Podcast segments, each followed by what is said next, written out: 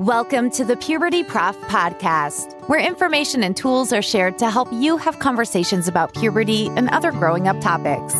Here is your host, Lori Reichel, the Puberty Prof, a nationally recognized health educator, author of the award winning book, Common Questions Children Ask About Puberty, and creator of the Talk Puberty app.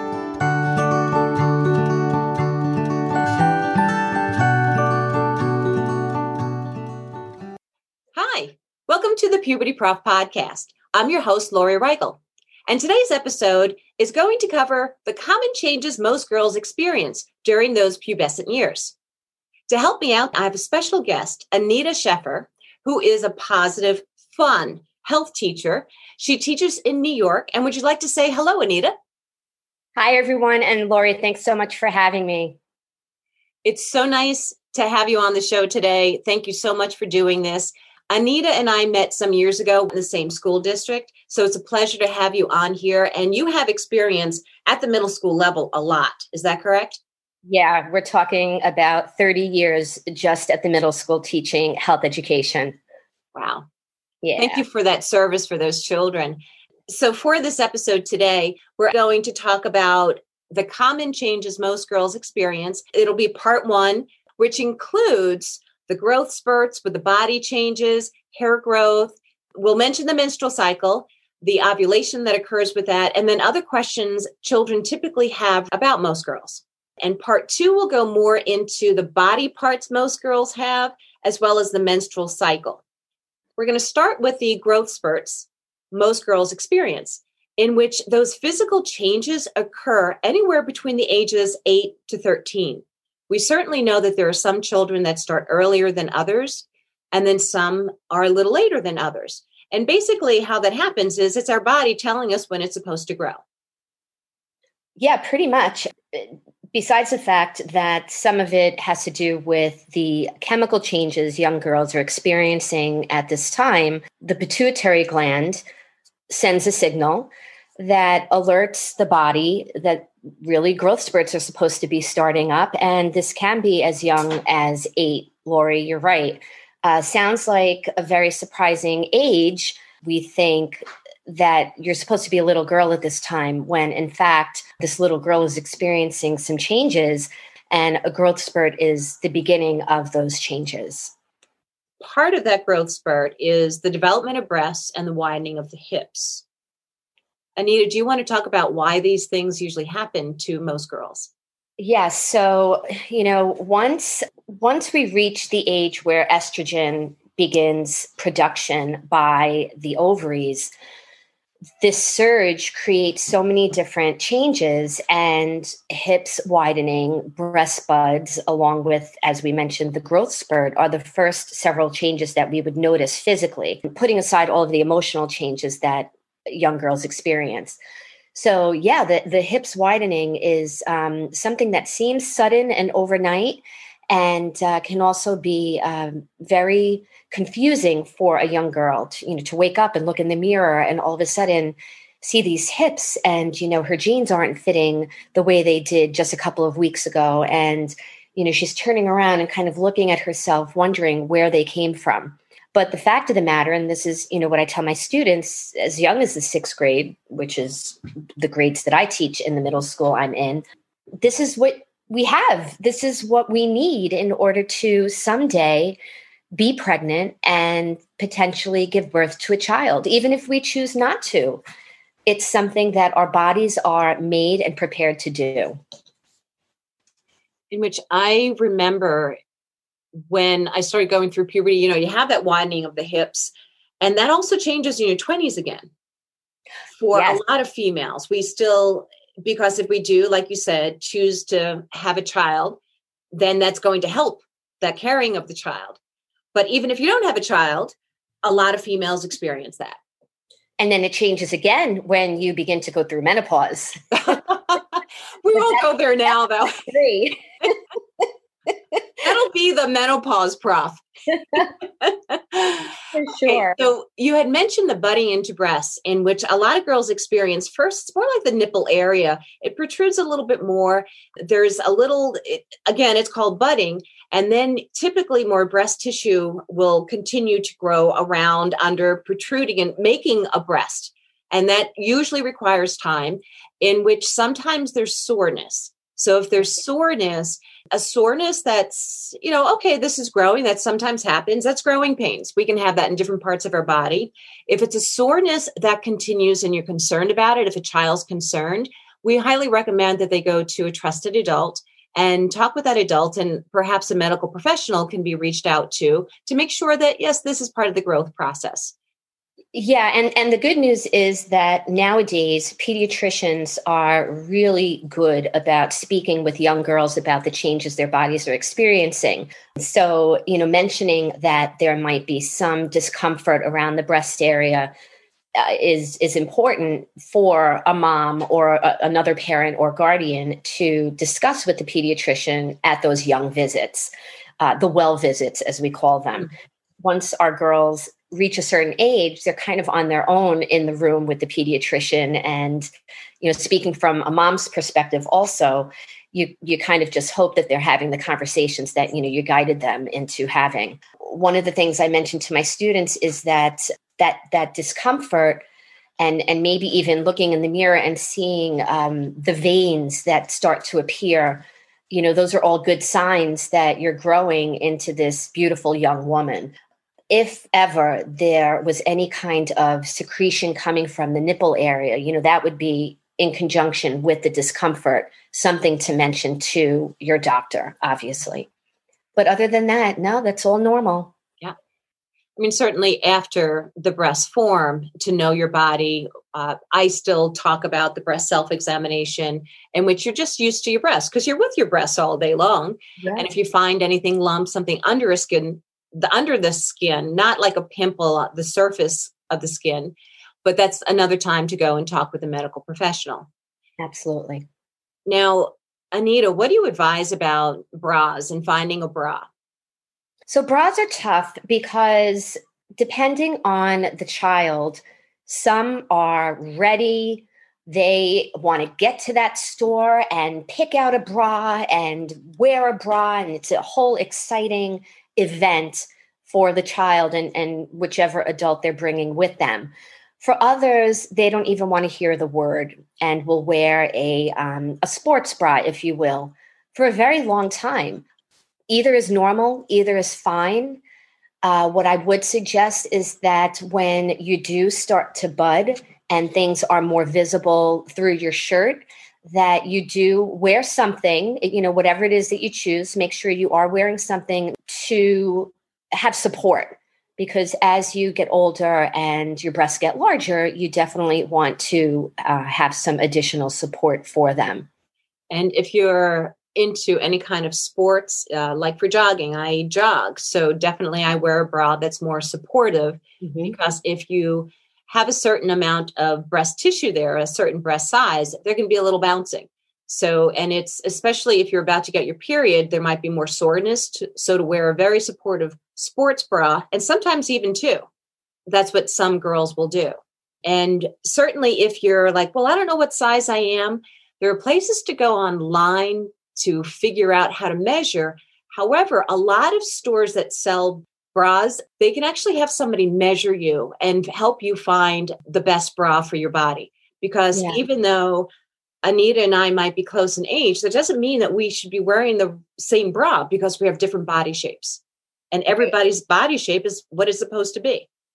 Right. And that's also important is to let young girls know that most girls do not have the same breast sizes and shape. To sit in a classroom, for example, as a middle school student and look around and compare yourself to others is something that I really try to urge girls not to do because really they're all going to look different. And you may be very flat chested while your best friend may be wearing, you know, a C cup in seventh grade. So these are things to take into consideration and just realize that if you are healthy and you know you're eating right and you're exercising that no matter what size and shape they are it's going to be considered normal. I know sometimes I'll be asked by somebody like, okay, can I make my breast be bigger? And it's like, well, why do you want bigger breasts. You know, there's pros and cons for all the different sizes of breasts. So if you're hoping that you'll get attention, that's something I always support people getting attention for who they are as a person, not for their body. Right. Because there's so much more than their body. As we're talking about breast size, another thing that I'm commonly asked, and I'm sure you are also asked, Anita, too, is that sometimes people stare at breasts or other body parts. And how does one handle that? Well, typically, you know, we can appreciate a person's body. You know, sometimes we're attracted to somebody's body. However, there's this subtle difference, not even a subtle difference, there's this difference of how to look, but not to have another person feel uncomfortable. So, certainly, if I'm attracted to someone, I can look at them, but it's not a staring look. It's not a look that I know that they they're feeling uncomfortable, or even if they're not able to tell me, that I know I shouldn't be staring at somebody's body. So in schools, there are policies as well as at work that if you're feeling uncomfortable because somebody is saying things to you, having uh, staring at you inappropriately, that we can go to people to help us with that. Certainly, a teacher can help a student out if you feel comfortable with that teacher. If it is a teacher that you feel uncomfortable with, then going to another teacher or a guidance counselor or an administrator. Do you want to add anything onto that, Anita? Yeah, you know, you just you bring up staring, and it just reminds me of when I was little, and my mom and I would be out shopping, and you know, as a little girl, you just you tend to want to take everything in when you're out in public, and and I mean, I'm talking really young, and when you see someone that is that either looks different than you or that um, you do find attractive, you tend to stare. And I just remember my mom always being like, "Don't stare." you know you don't stare at people. That's just not something that you do. It makes them feel uncomfortable. It's rude. And it's the same with this. You know there's there's a certain level of discomfort that staring usually gives and you know you would want to be able to speak up for yourself and let that person know.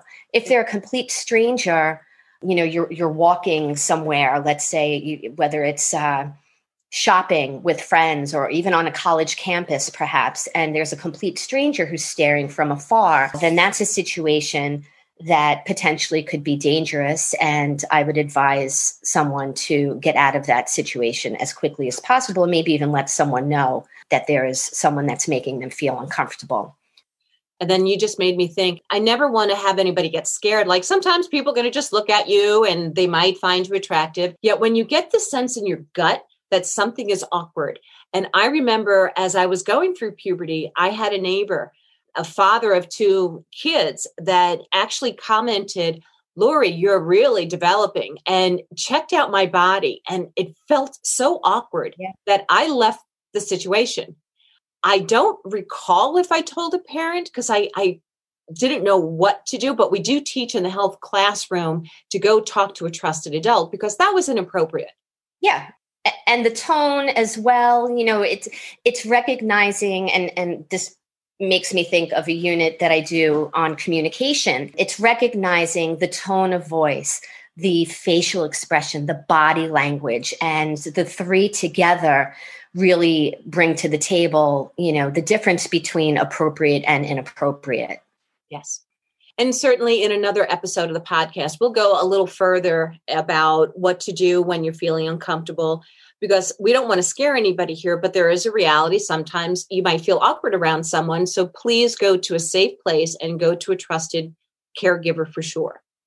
Yes, and and you know everybody please understand that as we have these conversations Lori and I, you know, it brings us back to situations that we've experienced in our own lives and you can't help but remember and just bring into the conversation some of those memories. Some you know were really great and some you know made us feel a little uncomfortable and we didn't really know what to do with that at that time. It was it was a very different time than it is now. And in 2021 girls you know are taught to speak up and that's the way it should be. Yep.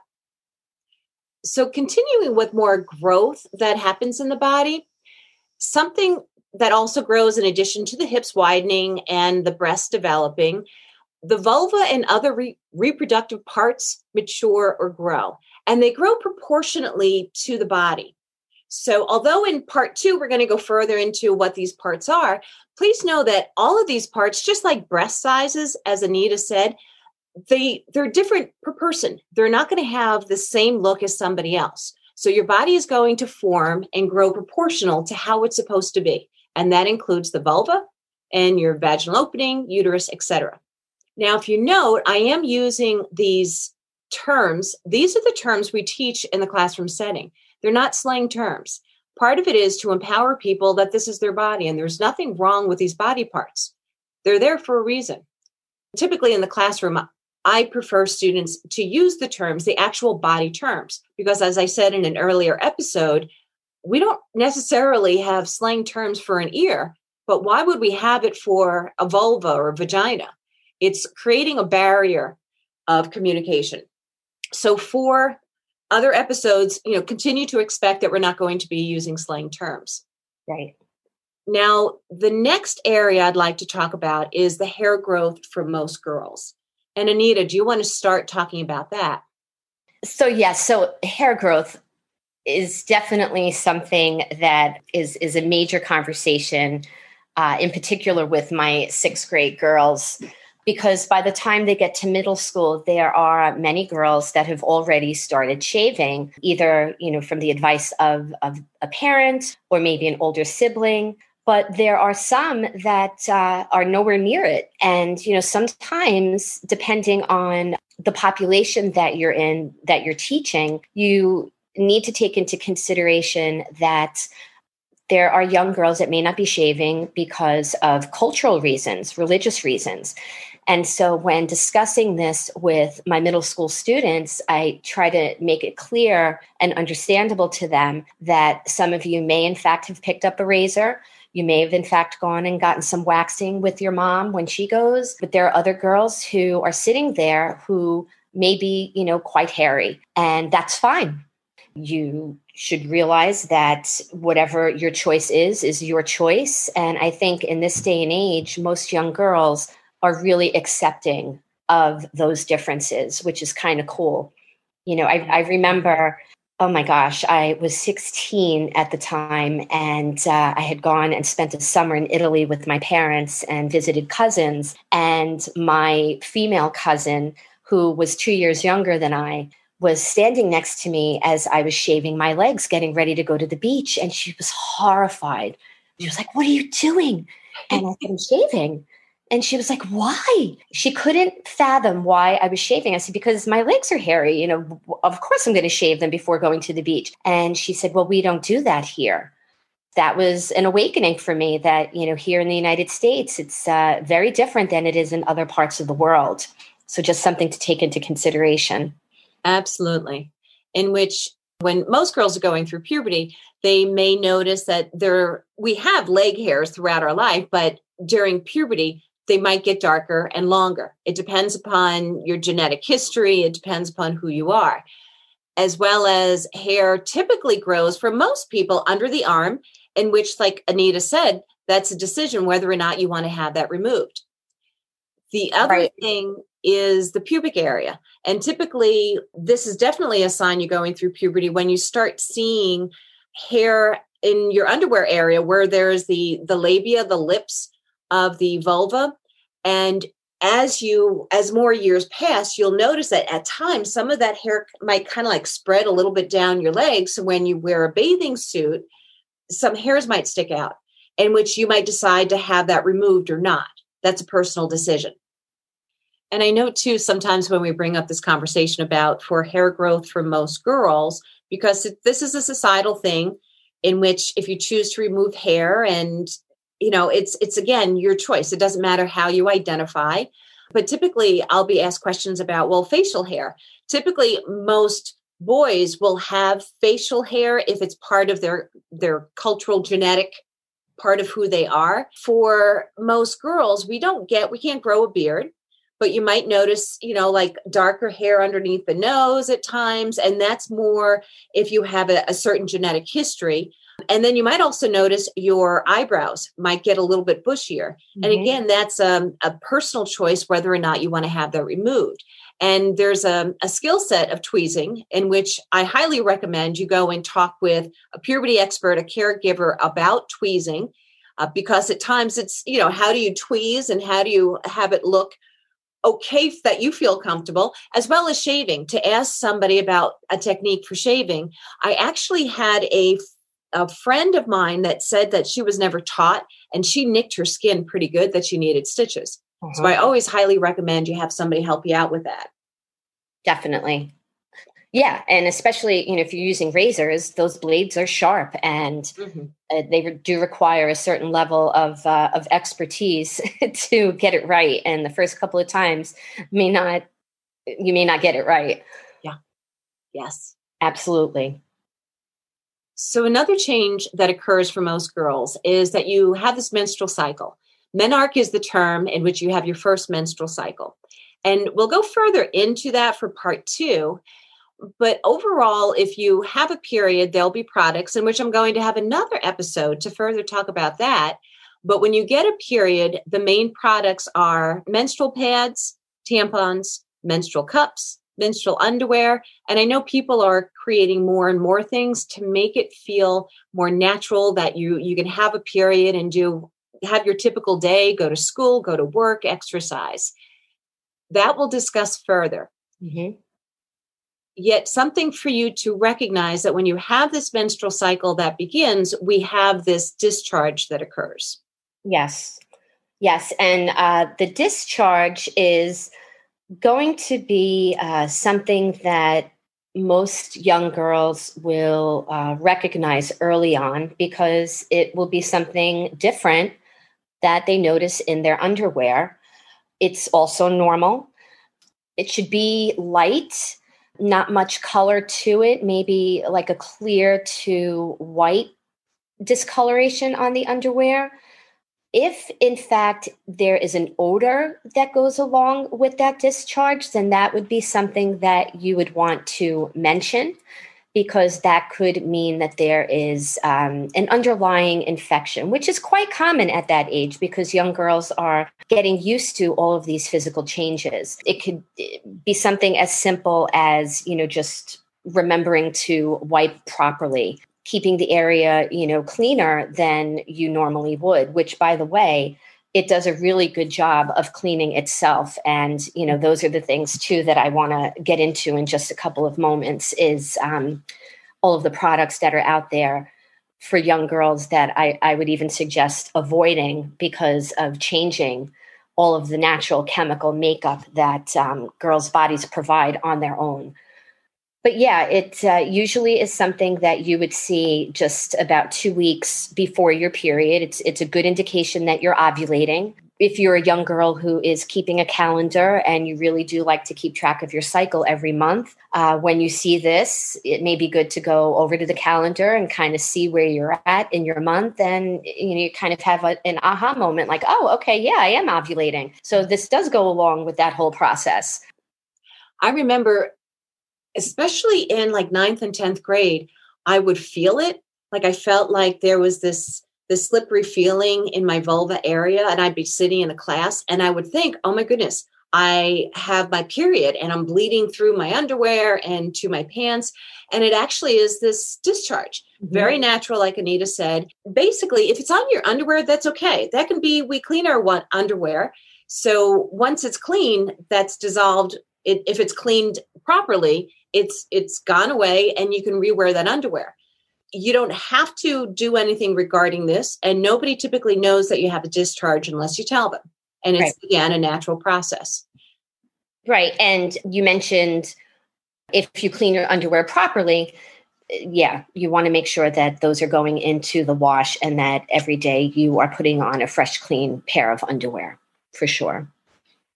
Before anita you said something that there are things we shouldn't do yeah. So, you know, there are a ton of products that are on the market right now that are advertising um, cleaner, fresher vulvas, vaginas, and most of these products have chemicals in them that can be very disturbing to the natural flora that are found in the vagina in the vaginal area. While it sounds like a good idea because of the fresh scents, you know, the things that uh, are very appealing to young girls today, it's a good idea to keep them out of that area because, again, those could be chemicals that could cause allergies, they can cause itching, they can actually increase the amount of bacteria that are in the uh, vulvar area. So, you know, just my opinion is to just do what you're normally doing, continue using the body wash that you're using, the soap that you're using in the shower,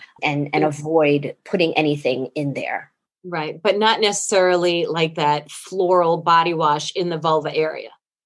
Yeah, anything that's got the floral scents or, you know, the ones that are full of perfumes can mm-hmm. cause irritation. I mean, I, I always try to urge young girls to use unscented, you know, just whatever it is that um, is going to clean the area thoroughly, but not aggravated in any way with those scents. I would say the same thing for products as well, you know, menstrual products when we start getting into conversations in the next episode about pads and tampons, you know, the difference between the unscented versus the scented ones. And so another thing like what Anita's inferring is there's a product that's a douche, and that's something that typically goes into the vagina to rinse it out, quote unquote. And I remember being younger where people were like, you have this this unfresh feeling. And it's like, you know, your discharge as well as your menstrual cycle, that's part of a natural process going on with your body. There is no reason to have a douche. There's no reason unless you go to a medical professional because it's a health concern. But those natural things coming out of your body, please don't try to cover them up with a product. We highly recommend, like what Anita said, wash the area well and use the appropriate soap right. with that, not these floral things. Right. And especially during your menstrual cycle. You know, the discharge, as I said, is part one in that process that lets you know that it's going to be coming. And so it's it would be a good time to just you know recognize that you might need to be extra clean if you will. But when you become when you begin menstruating um, every month that is something that you want to take into consideration because there can be an odor that is associated with menstrual blood which can make a young girl feel very uncomfortable about her body. So, regular showers will prevent that from happening, along with making sure that you're changing pads or tampons regularly. Yes, and which at the same time, we want, don't want you to have to be paranoid and overwash, but it's more, we'll take care of your body and note any kind of changes. Yeah, so, this concludes part one of the Common Changes Girls experience, which includes the body changing shape of the breast development and the hip, the hips getting wider, as well as the vulva area and other reproductive parts maturing to be adult sized. Also, hair growth that seems to be noticeable for girls and not always a societal thing, especially in the States. You know, we see leg hair, but again, this is a personal choice. So it's the leg hair, the underarm hair, and it's your choice whether or not to remove this. The start of the menstrual cycle, as well as the discharge that occurs during ovulation. So the next part is going to go over body parts. Anita, I want to thank you for talking about these initial changes that most girls experience. I thank you so much for your presence. And to our audience out there, thank you so much for listening. If you have any questions or comments, please go to the pubertyprof.com website in which you can post questions or comments. Just fill out the box on a page. And that concludes part one. I hope you have a happy and healthy day. Bye. Thank you for listening to the Puberty Prof podcast where information and tools are shared to help you have conversations about puberty and other growing up topics. Did you enjoy this episode? Please like, share, and subscribe wherever you listen to podcasts. You can also follow the Puberty Prof on Twitter or Instagram. The Puberty Prof, Lori Reichel, wants to hear from you. Go to pubertyprof.com or click on the link in this episode's description. There you can find more information, as well as ask questions to be answered by the Puberty Prof in a future episode. That's pubertyprof.com. Also, remember to check out the Talk Puberty app and the book, Common Questions Children Ask About Puberty. Until next time, this is the Puberty Prof Podcast, where information and tools are shared to help you have conversations about puberty and other growing up topics.